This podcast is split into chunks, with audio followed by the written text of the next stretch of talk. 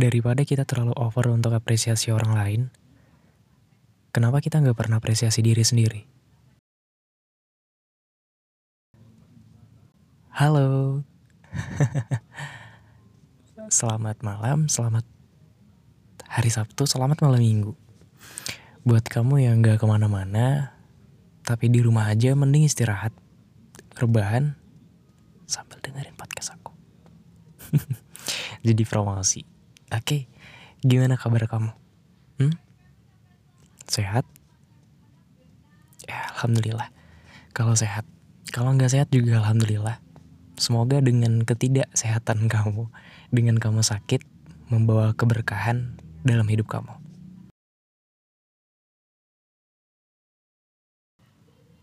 Lagi-lagi ini pencapaian orang lain. Kita suka banget ngelihat pencapaian orang lain daripada melihat pencapaian diri sendiri. Kita suka banget apresiasi orang lain daripada apresiasi diri sendiri. Kita lebih senang memuji orang lain daripada memuji diri sendiri. Kenapa? Kenapa kita sibuk banget sama kehidupan orang lain daripada kehidupan diri sendiri? Ada apa? Disclaimer ini opini ya, bukan fakta. Jadi ini bebas mau kalian anggap sebagai pedoman atau bukan terserah. Dan aku di sini gak maksa kalian untuk nurut apa kataku karena di sini kebanyakan adalah opini aku bukan riset yang aku lakukan. Oke? Yang aku tekankan di sini bukan menyalahkan kalian yang suka muji orang lain suka apresiasi orang lain bukan. Malah itu bagus banget. Bagus ngemuji orang lain tapi perlu diingat, kita jarang banget untuk memuji diri sendiri. Jarang untuk apresiasi diri sendiri. Bahkan atas pencapaian yang kita lakukan meskipun gagal, suatu hal yang pernah kita lakukan meskipun tidak dipandang orang lain, kita jarang untuk memberikan self reward kepada diri sendiri.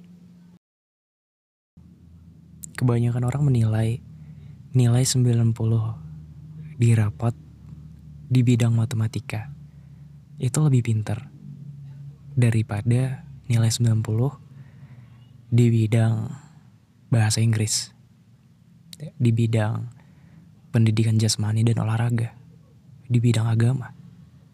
Kebanyakan orang tua menilai anak-anak yang memiliki nilai lebih tinggi di bidang fisika lebih pintar daripada di bidang seni budaya Sebenarnya kenapa sih? Ada apa dengan orang-orang yang punya pemikiran seperti ini? Bukan hanya orang tua sih. Terkadang teman kita juga seperti itu. Saudara, keluarga sendiri juga seperti itu menilainya. Ya sebenarnya ada apa? Ada apa dengan matematika dipandang sebagai pelajaran yang paling penting banget. Pelajaran yang paling utama. Ada apa? Aku bingung. Kenapa sebegitu mendewakan banget terhadap matematika, terhadap fisika, terhadap kimia? Ya aku nggak nyalahin orang yang pinter di bidang itu. Aku nggak nyalahin orang-orang yang suka hitung-hitungan. Ya mungkin bidangnya di situ, mungkin bakatnya di situ ya. Keren banget. Tapi kenapa kita jarang untuk apresiasi orang yang pinter di bidang seni budaya, di bidang agama, bahasa Inggris, bahasa Indonesia. Sebenarnya kenapa sih? Karena kebanyakan di lingkungan kita, di sekitar kita menilai pelajaran yang nomor satu itu lebih dipandang orang pinter daripada bidang yang lainnya. Jadi kita beranggapan, kita punya mindset bahwa orang yang sukses di bidang itu adalah orang yang patut untuk dia cungi jempol daripada orang yang sukses di bidang lainnya. Ngerti? Contoh, ketika kita melihat pencapaian orang lain, dan pencapaian itu adalah contoh ya, dia menang di olimpiade tingkat nasional, juara matematika. Sebenarnya bukan matematika aja sih, di bidang lainnya Tapi ini tentang hitung-hitungan. Oke, dia juara, kita menilai dia adalah orang yang sukses, dia orang yang pinter, dia orang yang hebat. Salah? Enggak sama sekali. Wajar. Kita nganggapnya keren, kita nganggapnya hebat, ya wajar sih. Tapi semisal ada orang yang sama sekali enggak disorot sama media. Dia sama sekali enggak diangkat di media sosial. Kita cuma melihat orang itu pinter. Orang itu suka menolong. Orang itu suka ngebantu orang yang susah. Orang itu suka menebar kebaikan. Kita jarang mengapresiasi, kita jarang untuk memberikan, wah kamu hebat banget ya. Jarang. Tapi untuk nilai-nilai yang mendasar, yang kebanyakan orang nilai, hal itu adalah hal yang dipandang sebagai orang pinter. Ya kita ikut-ikutan. Apalagi iri sama pencapaian orang lain, ya kita menganggapnya ya kalau mau di puncak itu kalau mau di pencapaian kayak gitu ya harus pinter ini harus pinter itu sesuai dengan apa yang divalidasi sama orang-orang. Ngerti kan? Sebenarnya iri itu penting gak sih? Penting. Iri dalam kehidupan itu penting banget insecure itu bagi aku penting banget tapi insecure yang gimana insecure yang dibarengi dengan mau berubah tapi nggak berubah sesuai dengan apa yang kamu iriin apa yang kamu insecurein. Berubahlah sesuai dengan jati diri kamu. Upgrade diri kamu. Ya kamu pengen kayak dia ya silakan. Tapi jangan mengubah apa yang ada di dalam diri kamu. Kayak contoh kamu iri sama orang yang pinter matematika, pinter bahasa Inggris, pinter seni budaya dan lain sebagainya. Iri itu boleh. Iri itu ya silahkan. Insecure wajar. Tapi hal yang di sini tuh adalah kenapa kita jarang untuk bersyukur dengan apa yang kita punya.